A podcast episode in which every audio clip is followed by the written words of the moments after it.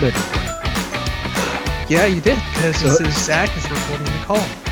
See, this is what happens when I log onto those pay by the minute sites and I do this. I immediately get kicked off. You mean like the? Sex sites, yeah. Oh, yeah. Yeah. I've always wanted to like develop some sort of virtual reality porn application or augmented reality, which I was about whichever to say that, whichever yeah. comes first.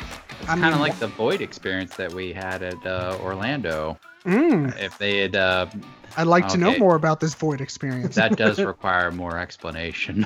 No, so so you're in a VR helmet, audio over the ears. Mm. You have a backpack strapped on. You're given a blaster like you're a stormtrooper, and everything you see is like you're in this space adventure. Like you, Okay. you, look, you look at your buddy, and he's a stormtrooper, and you go through like this maze, right? And they blast heat at you when there's lava nearby, and the ground shakes when you're on. Like it, it's like this whole immersive experience, and it's just Yeah. fucking. yeah, I, I've heard it's pretty dope. It's it's it is pretty special. It was a good time. Yeah, I had fun. Um, well, if you haven't figured it out by now, this is the um, recap of uh, Star Wars at Disney Springs podcast. Or, It Or- is. or if you clicked on the right thing, this is the uh, Much Ado About Nothing podcast. It's a uh, podcast for the financially conscious, the politically curious, and the all things nerdy millennial across the hastily assembled IKEA table and the questionable internet connection via Skype is the venerable Michael Painter. How are you? Hello. Right. Uh, yeah, you're welcome. And that's uh, David Dassow, the sultry and sexy voice you're hearing through that beard. Hello, everybody.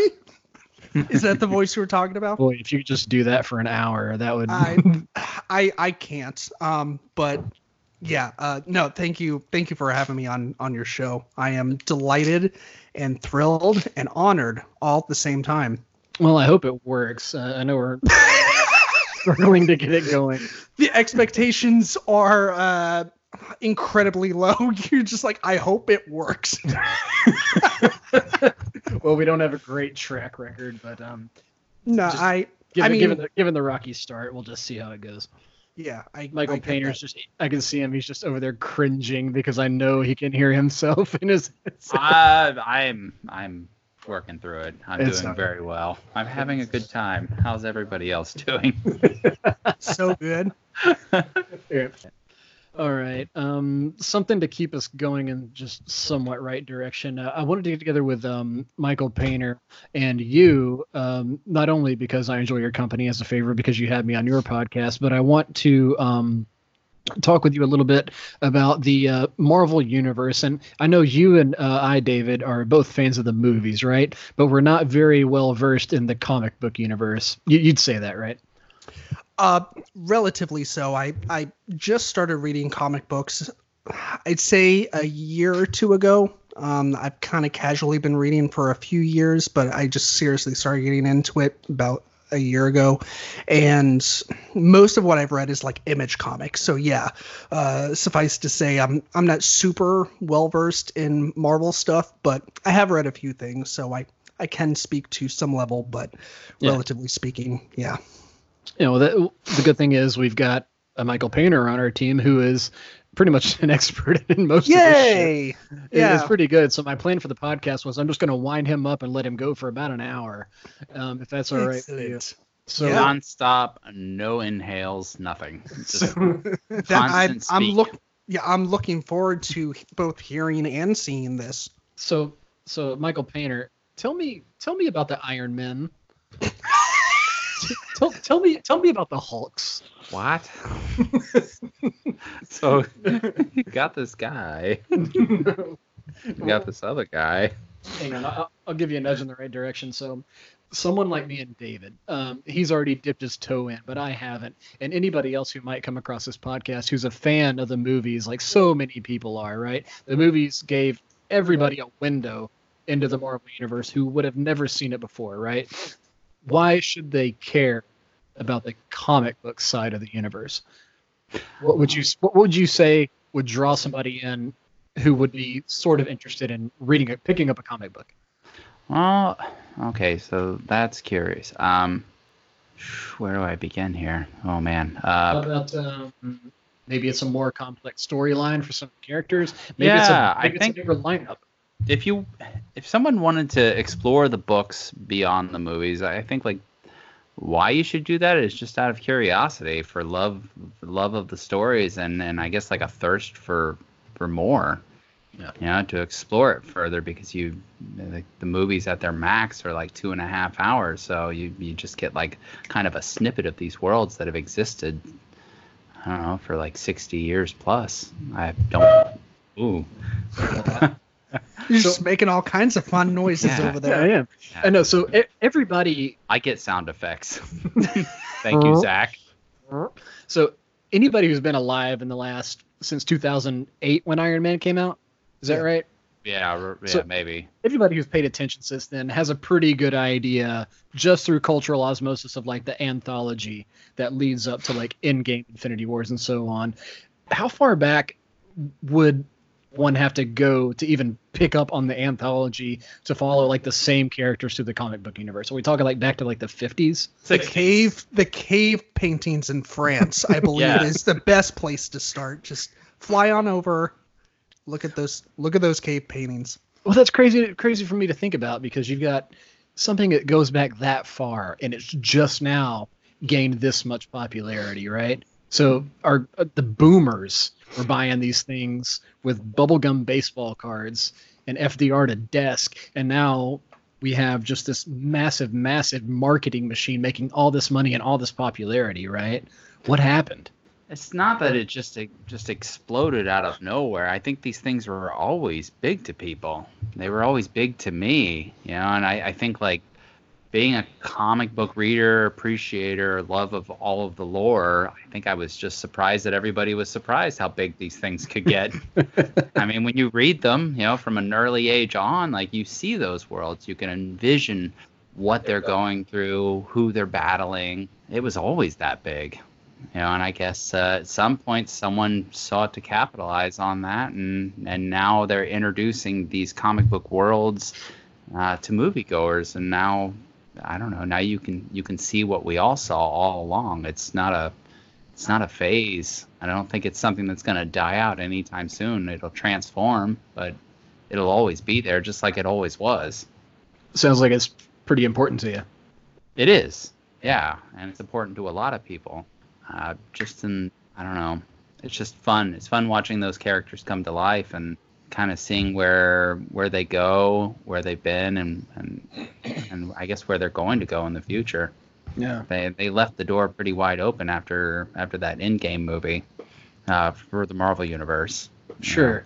So, David, when you when you dipped your toe into like the comic book world, what Mhm. what what pulled at your heartstring? Like, what drew you into it, and what did you enjoy as you started going down that road?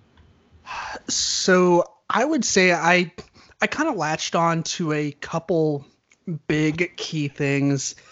The I think first and foremost was like just an the idea of having like alternate story arcs of these characters that like I've grown to know and love through the movies because you know I'll I'll be the first to admit that you know I I started getting into you know comic book lore through the movies. You know that's that's how a lot of people nowadays i think have gotten into you know marvel and dc and and other comic uh comic book characters that have come to life in the big screen. And so seeing alternate storylines and uh, character arcs in in another visual medium is like really intriguing to me. Uh, another big thing is the the actual artwork because clearly you can you can like pick up one from the 1970s and then pick up one from like the 90s and then pick up one that's a lot more contemporary, one from maybe the last 10 years.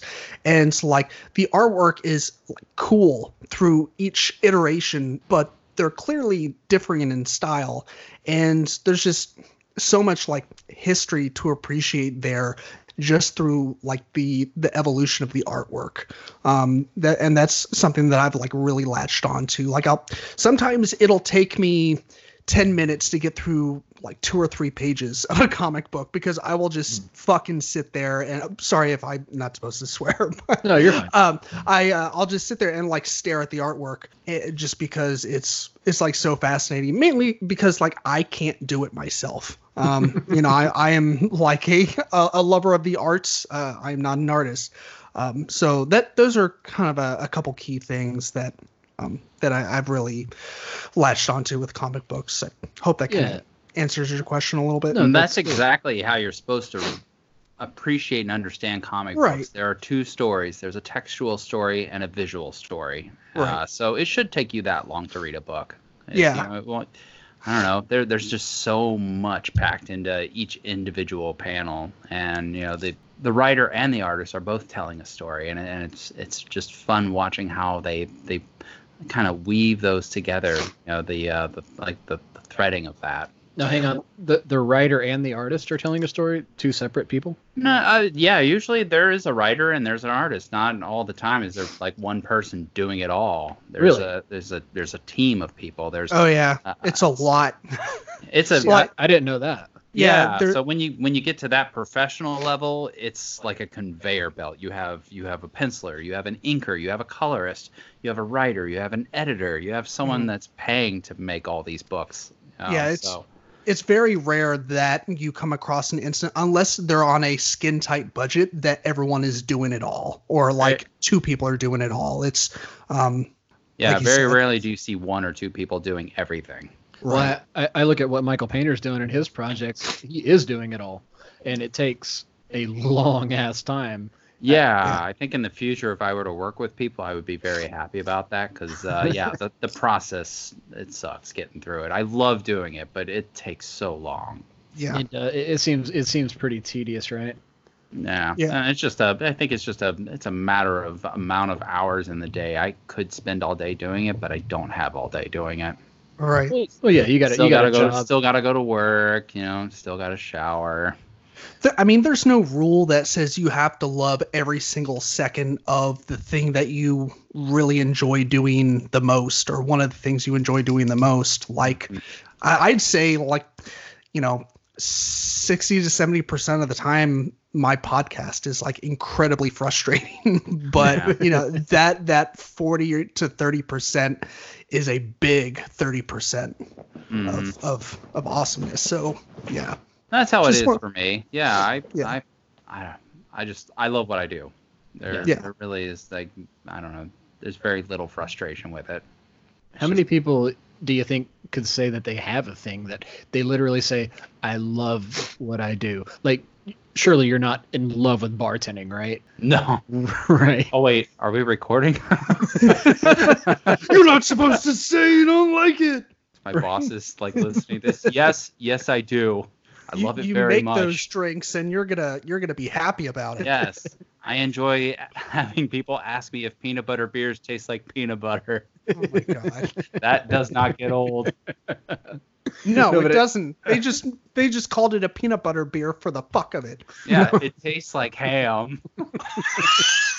I just like to fuck with you. Sorry, are we supposed to be cursing? It's fine. Stupid, stupid podcast. No, but it is pretty special to have, to have something in your life, is what I'm getting at.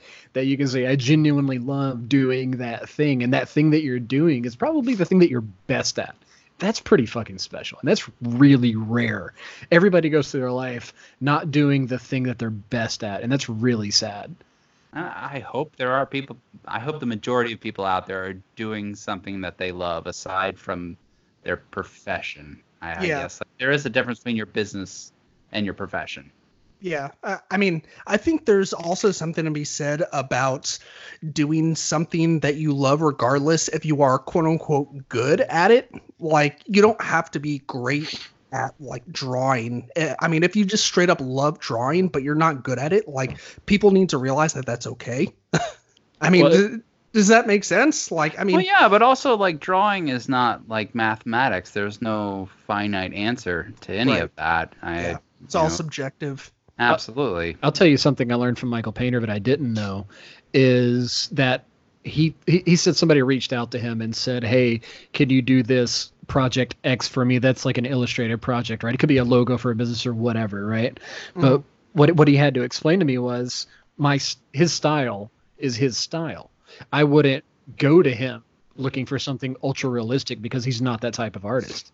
Mhm. I, I had never thought of it like that before. I, I thought that if I know an illustrator, I can go to that illustrator for an illustrative thing, and that is nowhere near the case. Oh yeah, no, I'm uh, I guess artists or drawists, as we all like to be called. Don't let them fool you. Drawist is the word. We all have very specific styles, and uh, but we're more specialists than anything. So yeah, you you don't go to a tattoo artist if you're looking for a portrait for your family, and vice versa.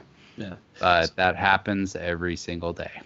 So what about for for a drawist, someone at like your level who wants to Did you? Did you? Are you fucking with them? That draws. yes, that's, yeah, absolutely. No, I'm using no, it. I'm not. No, you should definitely drawist is definitely the word. I'm using it. So for for a drawist, I don't for- know if he's kidding or not. Like this is the Oh, first time you- meeting Michael Painter, so um, yeah, I, I don't know if he's like actually fucking with you. Don't so I'm, it. I'm just gonna Alright, like I'll, I'll, I'll sidebar. Complete joke. I'm very deadpan, so it's hard to keep up with. yeah, don't try to figure him out. It, it'll My wife hurt. thought something was wrong with me when she first met me.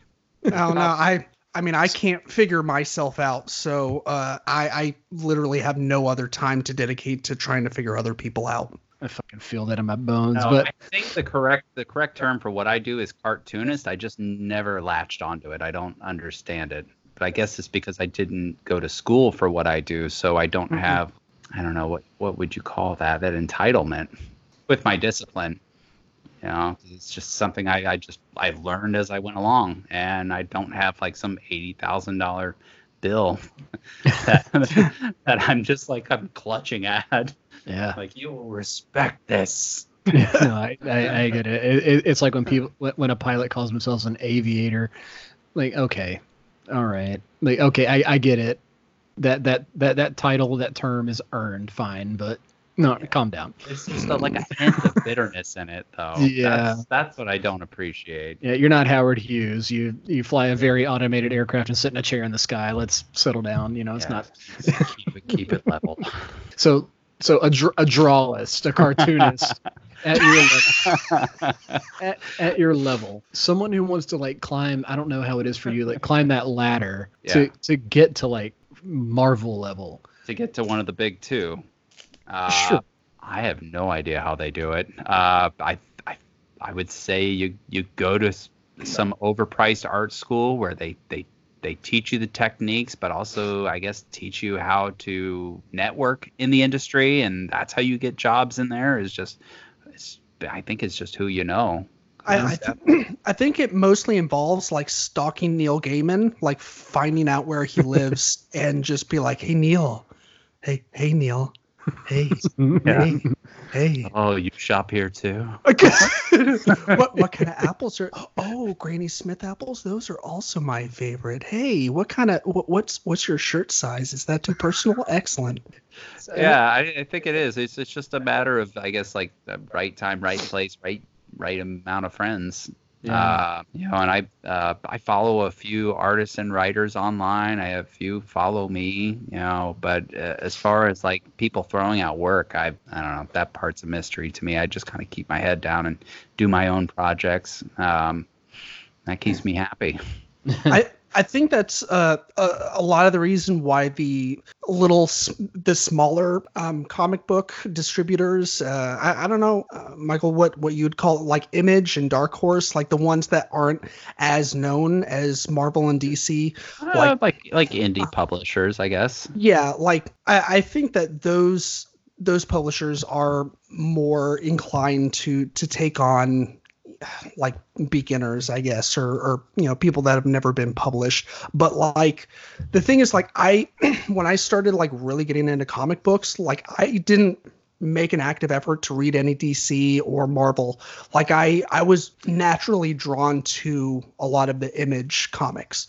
Um and i know we're trying to stay on the marvel thing here but No, and that's fine. I, I like yeah, I like the tangent. It's Uh, good. you you go wherever you want, buddy. I, I don't need Absolutely. any. I don't need any structure. keep keeping it quick like some of the stories in the books that that I've gotten from Image you can tell that especially if you buy the whole volume where you get a little bit of either like an afterword or a forward by the uh, the writer or uh, kind of like a conversation piece between the writer and maybe the a few of the artists. They talk about like the development of the comic book and you can really tell that it's it's like an underdog story for a lot of these people with indie comics like like Image or Dark Horse where they they just had to bust their ass for several years or even decades to get to the point of getting their art, artwork you know published in in that capacity. So i think it, it, there's just an element of like you know just hauling ass and just keeping at it and and being determined.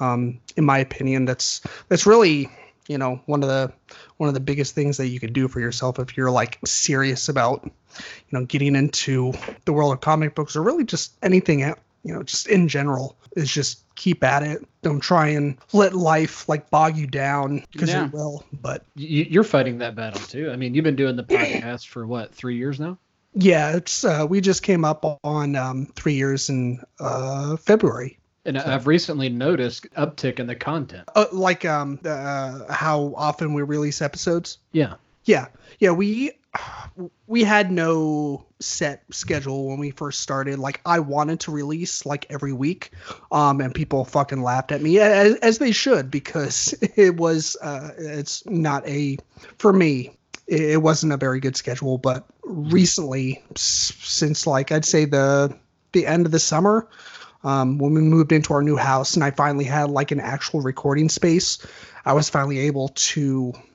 I, I had the physical location and the the logistics side of it down, and so that freed me up to focus more on like booking episodes or, or thinking of episode topics and booking guests if I needed or wanted guests to come on that, you know, they specialize in another topic. So yeah, it's it's just a lot of like rise and grinds, like you know, I'm I'm at work and I'm not thinking about work. I'm thinking about the podcast. Like it is there's definitely times where it became a problem where, you know, it was all that I was thinking about. But I guess, you know, depending on how you look at it, that can be a little bit of a good thing. You just have to it's it's a balancing act, you know.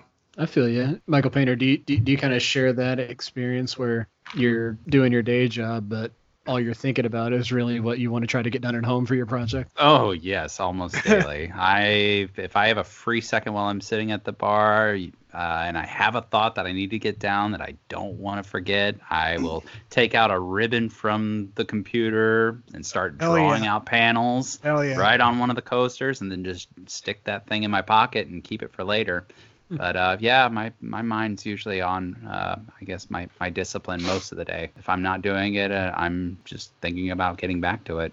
Yeah. That's a good thing to call a discipline. I, I like that. Yeah, and also, uh, no one calls it drawist. Just just for just just for the fact uh, it's only I'm gonna me. use that it's only me. On. I'm using it too. yeah, and I'm gonna call myself a drawist to emphasize how much I know about it, which is jack squat. uh, that's just me. I don't know. I just like to needle it to things like that. Like it's for me, it's photographer, not photographer. Christ. I'm also a photographer. Back to the original. So that's Marvel, everyone. So that's Marvel, everyone. No, so it was marvelous. Looking back. Oh, I see what you did there. Finish your beer. I'm gonna do some talking. So, looking at where we are now in the MCU and looking back, in what way, if you look back in the comic book universe, and I'm sorry if this is like some off the wall type of question, how has that line, that anthology, the word we looked up earlier, how has that um, diverged? Like, could someone go back into the comic books and read to where we are now? I think, yeah, uh, anthological was definitely the right word. You could definitely go back and pick up every issue that every movie was based on. But was it all connected in uh, chronological order? Absolutely not.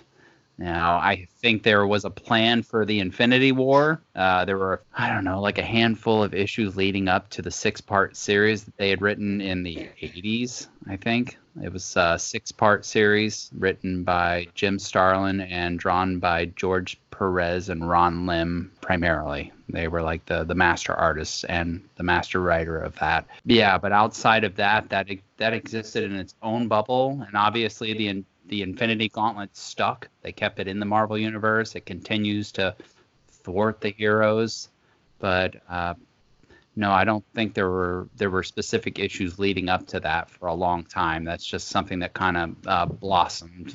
So if I wanted to go back and look at Thor, if I wanted to start reading Thor from issue one moving forward, I would wind up in like a completely different place. Or if I wanted to look at Captain America or Spider Man, I would wind up someplace completely different, right? Absolutely, they're following their their own story arcs, and every once in a while, the the heroes will like, I guess like their waves will cross. But uh, yeah, they kind of just stick to their own worlds, and and the heroes do join in and help, and occasionally they do write a big event that all the heroes join in on. But yeah, if you want to read Spider-Man, uh, it's very much immersed in his world. Captain America is very much immersed in his world, and as everyone just kind of stays in their lanes. That's cool. Yeah. Like yeah, I think, and they kind of have to do that uh, uh, with the movies because of um, artistic liberties and the fact that a lot of things in comic books just don't really translate that well to the big screen. So, I, I mean, if you if you look at I don't know, like some iteration of Iron Man or Captain Marvel or um, or Thor. Like it's they're just so fantastical, and you're like, how the hell are we going to like make this work on the big screen? So they have to like they can stick relatively close to the source material, like maybe with with like parts of the origin story um, including certain recurring characters, heroes, villains, etc. But like that's also a fun thing with the movies is that just like different iterations throughout comic book history, the movies serve as like another iteration of that comic book character. So, you know, while you get like nods in the movie to certain things in the comic books, it kind of you know all serves um, on its own. Antho, what did you what, anthologically? Anthologically, yes. Ooh, that yeah. is a word. That's a yes. ten dollar word right there. yeah, yeah, it is. Like That's pneumonoultramicroscopicsilicovolcanoconiosis.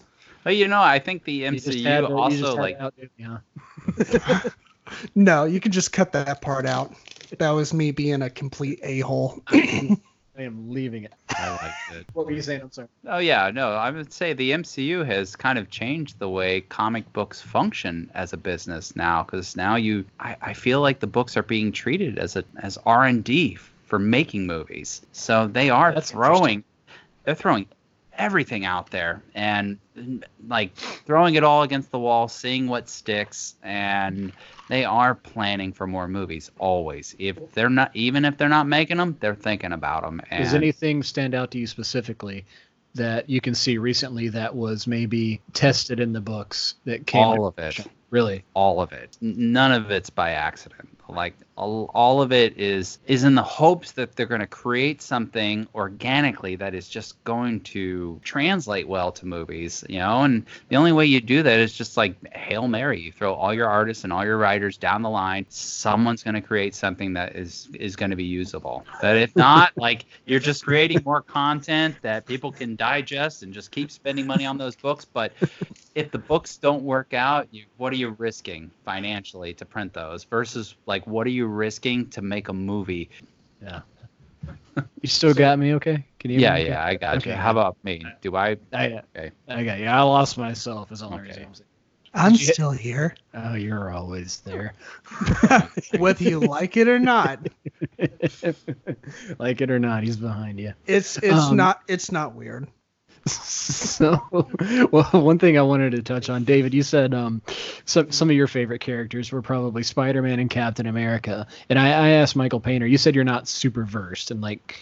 The, on those characters, no, I'm not. Uh, I followed Spider-Man when I was a kid during the Maximum Carnage series, and uh, of course, like I, I, love all the movies. Uh, but yeah, as far as like religious reading of Spider-Man comics, I don't. Yeah. And it, not out of dislike. Awesome character. It's just uh, it's just nothing that ever got in my orbit. What is in your orbit? Uh, Silver Surfer comics. Silver Yeah. Surfer comics. Silver Surfer, Thor. Uh, let's see here, Ghost Rider. Um, All right, well, let, well, let's talk about Thor. Everybody knows Thor, right? yeah. The handsome devil with the big muscles and the big hammer. So, wha- how does he differ from A to now Oh man. in the That- book universe versus the movie? that character went through so many like iterations and so many changes. Uh, you know, I think initially he was a boy when when they first came out with him. He was scrawny looking too. Was Uh, it really? Yeah, yeah. Uh, it was in Journey Journey into Mystery, and he he wasn't like this big like Hulk that he is now. Uh, this like hulking hunk. Yeah, I feel comfortable saying that. He's a handsome guy. He is a handsome guy. He is a very handsome guy. I'd do uh, him. Why Okay. not? Yeah, let's all show up at Chris Hemsworth door. we give we, we, we give him one we give him one rose, and he has to choose. yeah. Damn. so so work work work me forward through Thor's anthology in, in the books. What stands out to you as like the more interesting developments that differ from what your average viewer would know of Thor? So when Thor started, he had an alter ego that doesn't exist now. Uh, it was Donald Blake, and he was a doctor. He's a doctor. when he dropped his hammer, he was no longer Thor, and the the hammer would would magically turn into a walking stick that he would, uh, I guess, like fake a limp, so no one thought the wiser that he was this That's kind of cool. cosmic superhero.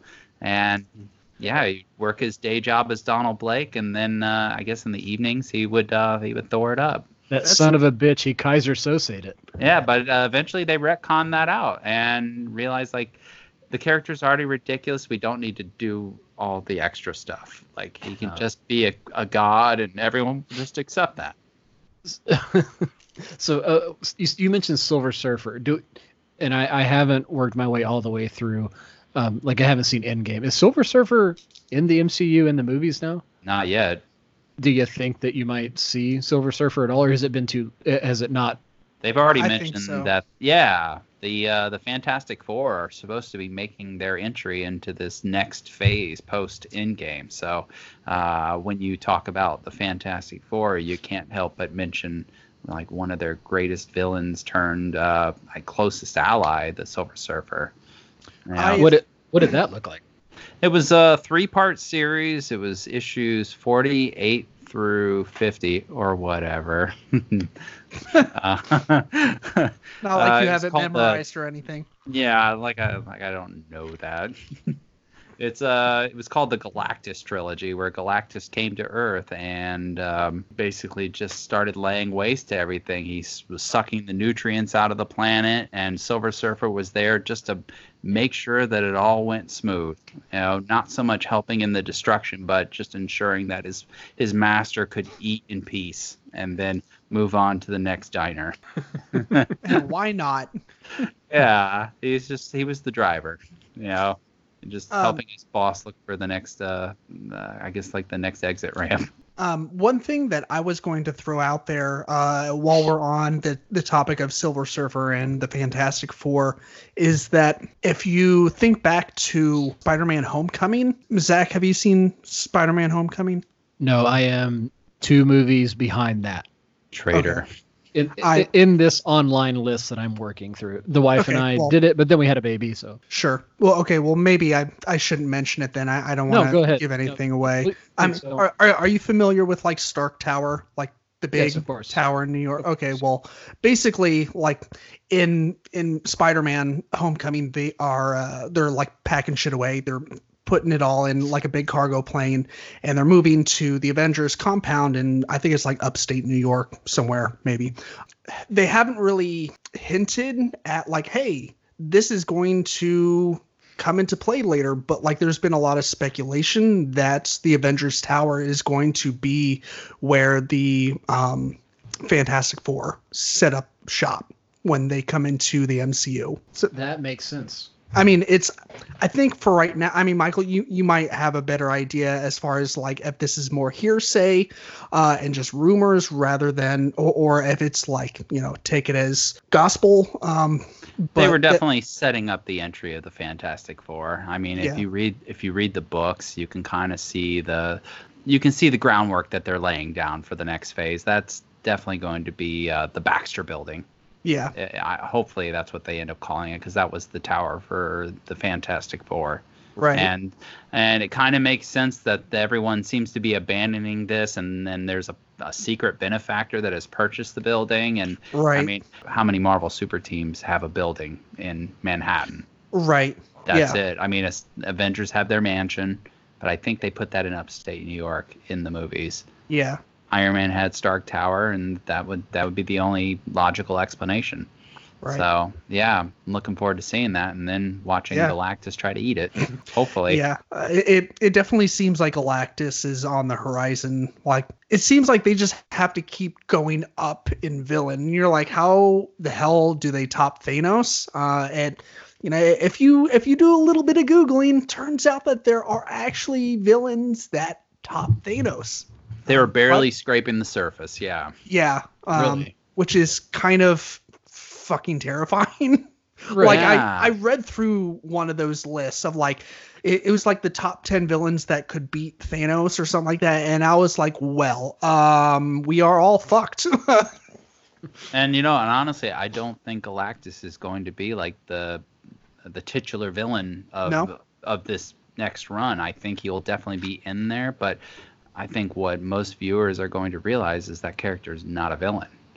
Mm. It's just uh, it's it's complex. Uh, he just eats planets uh, like the way uh, a bear rips into a log and eats honey. Like, and unfortunately, it upsets the bees, but that's just an established order, and that's that's what he eats. He can't help it, and there's no like there's no malice behind it. So they eventually find ways in the books to lead him to other planets that aren't inhabited, that have the the nutrients that he's looking for, and it always ends up like working out well because he doesn't intend to hurt anybody. It's just he's big, he's big, and everyone's small, and he just doesn't care. Interesting. Much in the way like you don't, you're not careful about walking through your lawn to not step on ants. Sure. It just happens. Right. I'm I'm not gonna lie to you. That was fucking beautiful. Oh yeah. That was that really was. Let's all go take a shower together. I'm glad that we're at this point in the show. Let's just get all of our mics.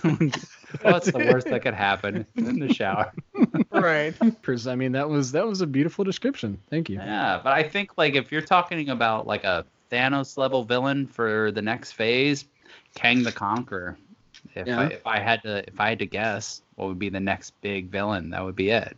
Hmm. That's the one that makes sense to me. Who is that, and where does that character come from? Interdimensional being that jumps across multiverses and just uh, conquers them, conquers them, and and and makes them to his liking. And you've already seen towards the end of Endgame people messing with the multiverse, people messing with timelines, and not really seeing the repercussions of that because they're busy beating Thanos. Now, in the aftermath of that, I think you could see somebody like that coming around and uh, controlling multiverses. And uh, I believe also, if I'm not mistaken, uh, nerds don't burn my house down, but I think Kang the Conqueror is the son of Tony Stark No way.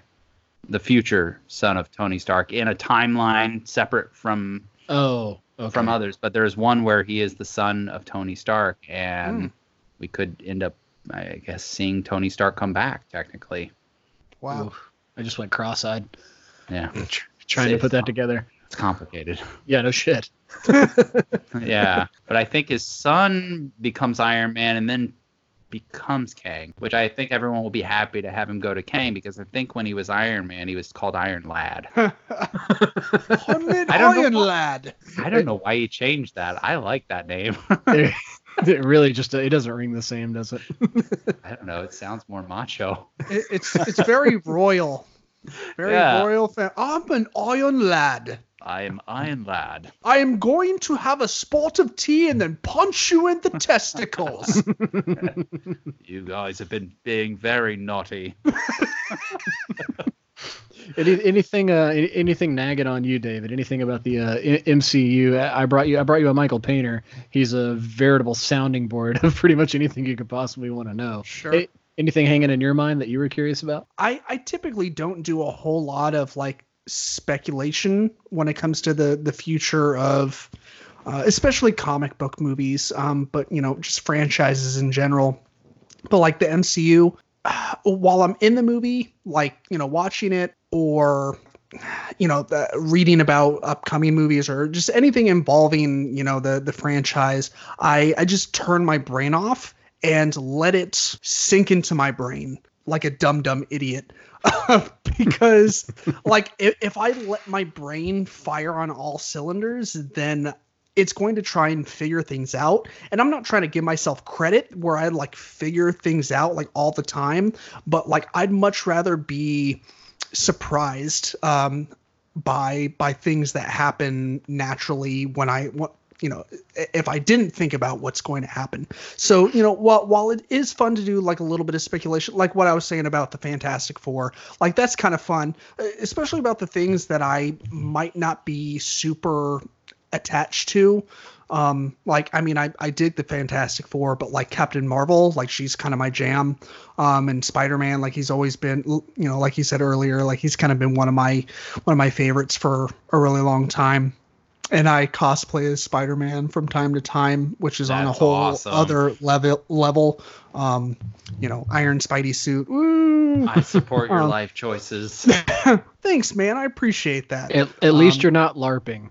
LARPing. I mean, Oh. I've never done it, but like, it kind of sounds fun. Like, Yeah. if someone invited me, like, I might go. Like, it, it. Yes, it's completely ridiculous, but like, what we did as kids was like hit each other with foam swords, and like we would unravel like wrapping paper so we could get get to the the paper tube and like hit our brothers uh, with it and like and that's what we did and you know like we grew up to be adults so we could do that for fun in our off time You know and- what? I, I talk shit, but if somebody gave me a suit of armor and asked me to go sword fight as a knight as a Renaissance festival, I would be down to fucking clown. right like in the best way. So I really can't talk shit about people who LARP. Like Dungeons and Dragons used to be like the bastion of nerddom, right? You were Right. you were the pinnacle of nerddom if you were a Dungeons and Dragons player, but then LARPing became a thing, right? Right. And that's like that's like the new pinnacle. I don't I don't know of anything that's more of a nerd metal than out there. Yeah.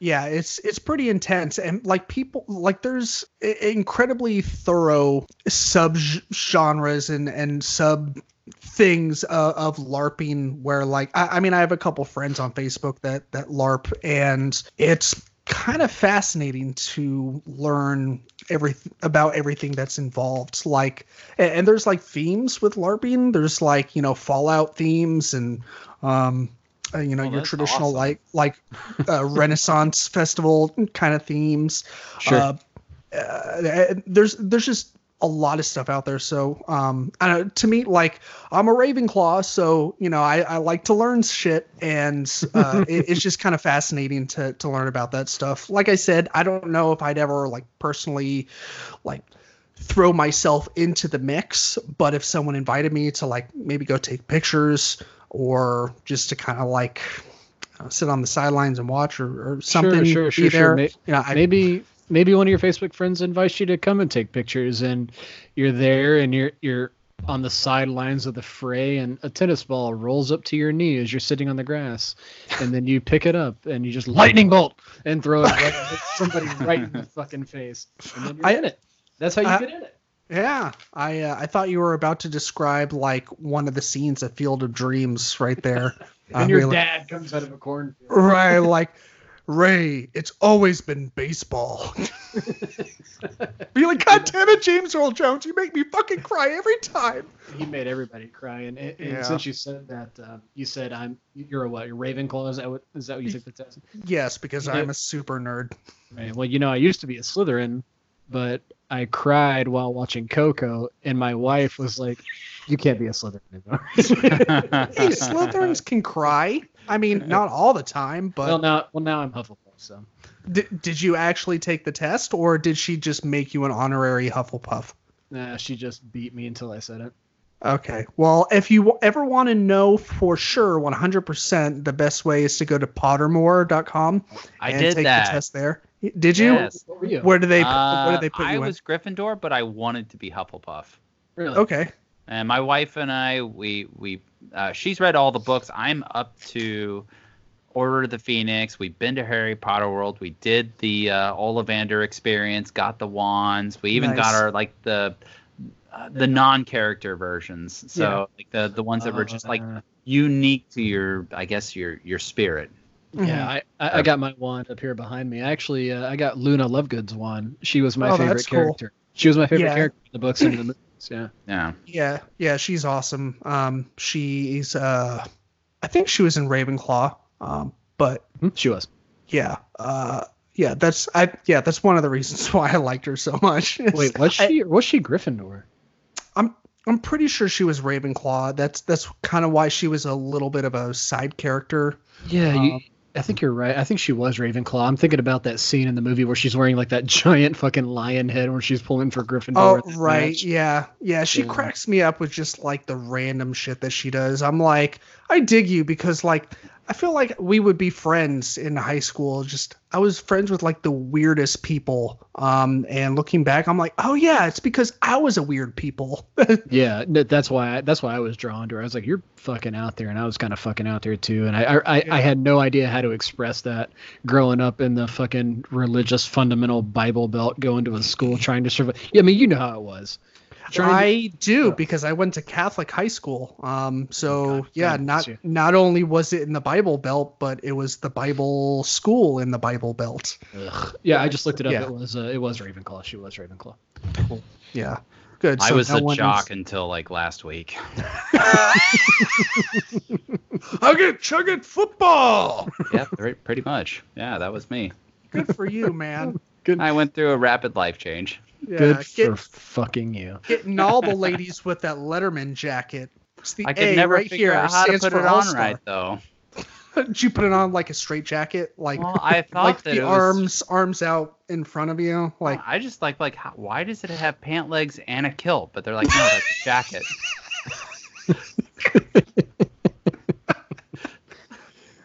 All right. Oh, So I, got, I got kicked out, so I started uh, reading comic books, and that's uh, the rest is history. The rest is Yeah. history. it, Uh, it happens. Well, let's uh, let, let, us bring it in uh, just just for a second. Let's give it uh, let's give it a final thought, a big idea. Michael Paynter, anything jumping to you is like a final thought to go out on.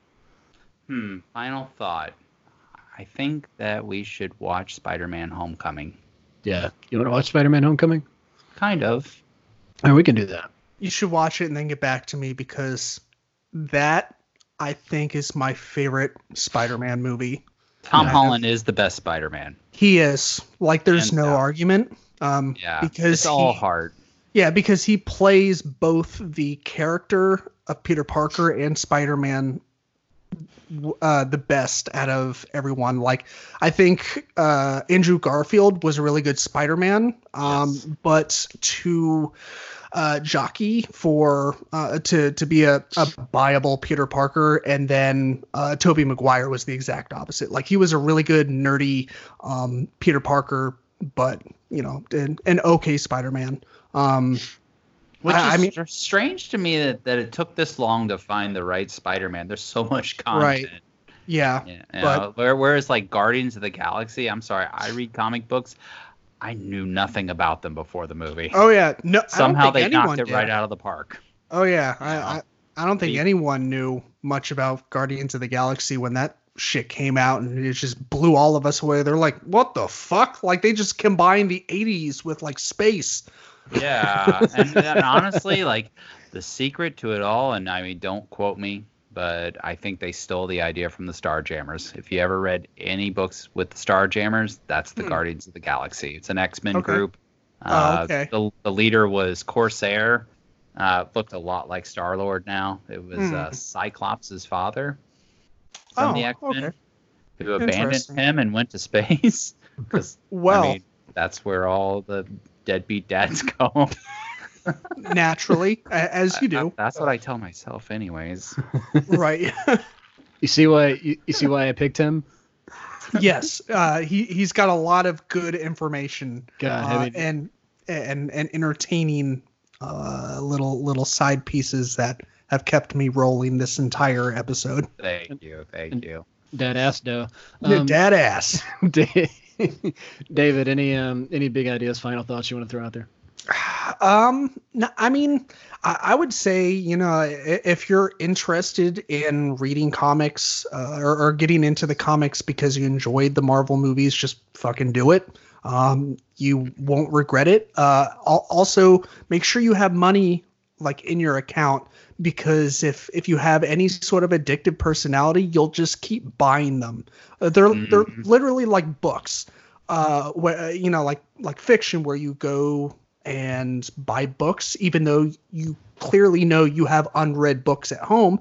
It Yes. doesn't matter. Like you're still gonna go to the comic book store and like buy the books. Um, and that's that's another thing. Like if you do decide to go buy, please go buy from your local comic book shop. Like Yes. one that is locally owned um uh, you know your typical mom and pop shop like you know if you have to buy from amazon or like a a, a big distributor like that because you just simply cannot find it like whatever but like go patronize your local um, comic book shop uh, michael I'm, I'm sure you'll you'll agree with that it's um, Absolutely. I think there's there's like less than five thousand brick and mortar stores in the U.S. yeah You Um, could be right, yeah. But I- independently owned. Uh, yeah. If we don't shop there, they're going to disappear. And Yeah. I, don't, I don't know where we'd get them from after that because uh, Barnes and Noble doesn't give them the treatment that those places do. You No. know, they're they're not going to put them up front where everyone can see them. They're going to hide them in, in the back, like in that weird spot Right. where you can find like organic cooking books where yeah there's this weird dude sitting back there. You know he's not reading any of those books. right yeah like i uh, typically the prices that you'll find there are a little bit more. Um, i mean so like a lot of the times they'll have like holiday sales or you know fire sales where you know they're getting new inventory and they need to get rid of stuff to like either make room or, or, or for whatever reason. But you know i am usually like happy to pay like a couple dollars more than what i would get a deal from online on Amazon or whatever, um, just because I know that I'm like helping someone that lives five miles away from me put food on their table, and you know it's just it's a good feeling. You know, keeps the money in in your community, and and plus you know you're you're getting comic books out of the deal. Um, so I would do, uh, you know, I guess big picture, final thoughts. I'd say go do all those things with with comic books. couldn't have said it better myself. I won't even insult you about that's that's to the- bold because I didn't say it well at all. So No, Take the compliment. you said you said it with your heart, and that's what matters. Yeah, said it with my absolutely. plums. All right. Well, this is Alright. fun. You're Alright. like, I'm never gonna have that a hole on my podcast ever again. No, I'll, I'll, I'll, I'll quit wasting everybody's time. Check out David over at the Geek Garage podcast. Um, he's doing a lot. Of, he's doing a lot of good work over there. A lot of interesting topics. Anything you want to plug, Michael Paynter? Uh, not at the moment. Do you have All right. Do you have an Instagram? You should plug that. I don't- I Um, don't know I, I do. I, I, what do I call it? It's just Michael Paynter, right? I am so bad at self promotion. You, do, do you? I mean, do you Just like follow your- my voice. do you put your any of your artwork on on Instagram or is oh it, yeah, uh, yeah. okay. I uh, the, I guess you can just look up my name, Michael Paynter, uh, Yeah. and don't follow the pop singer because that does exist, and this is this is serious. Yeah. Uh, when I got on Facebook and Instagram, I didn't realize that there was a Michael Paynter in Australia. He's a pop singer. He's a very good pop singer. I'm not that guy. And I would get all kinds of private messages, people asking me, Are you really Michael Paynter? Yes. of course. Took me a minute. I figured it out though. Uh, yeah, not not the same guy. That's All right. Last That's name funny. spelled uh, spelled how? Exactly the same. Yeah, P A Y P A Y N T E R Just for people who they try to search. it. Yeah, I spell it all pretentious like. And it's fine. All right. Um, I guess I'm gonna call it there, guys. Uh, go out there. If you made it this far, God bless you. Uh, be kind to one another. Go easy on yourself, for God's sakes. You're doing just fine. Um, we out.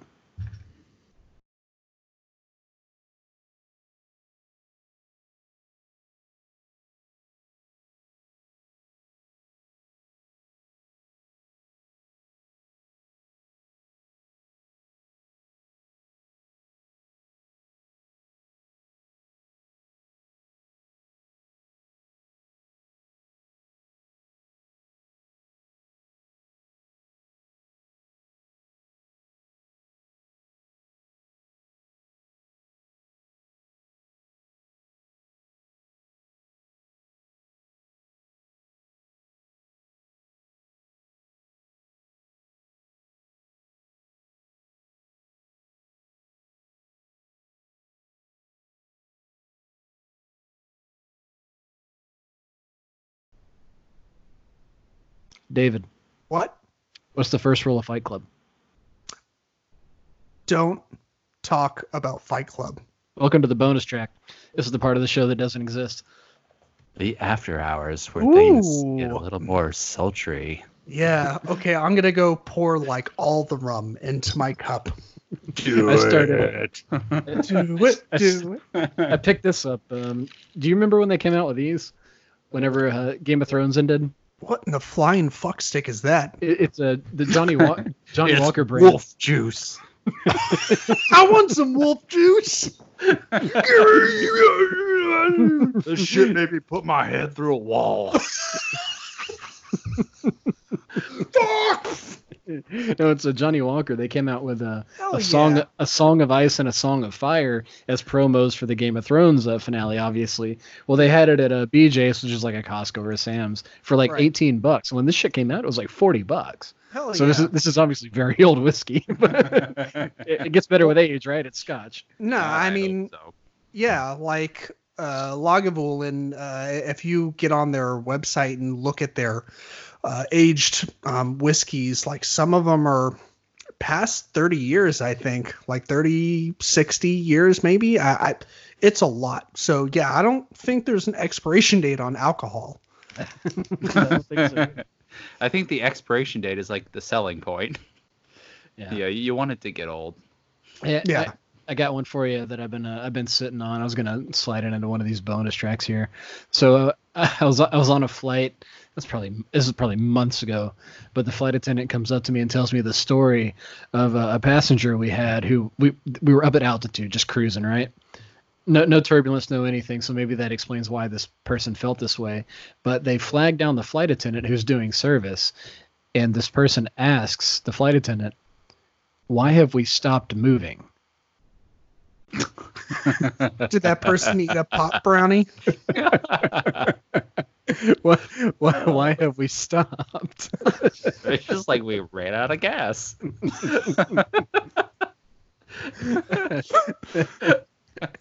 was one of that was one of the better ones I had. I would have leaned into that one. Wow. That's that's pretty great. Why have we stopped moving? That that sounds like something that like someone would eat like a pot cookie and then go get on an airplane and be like, you know what?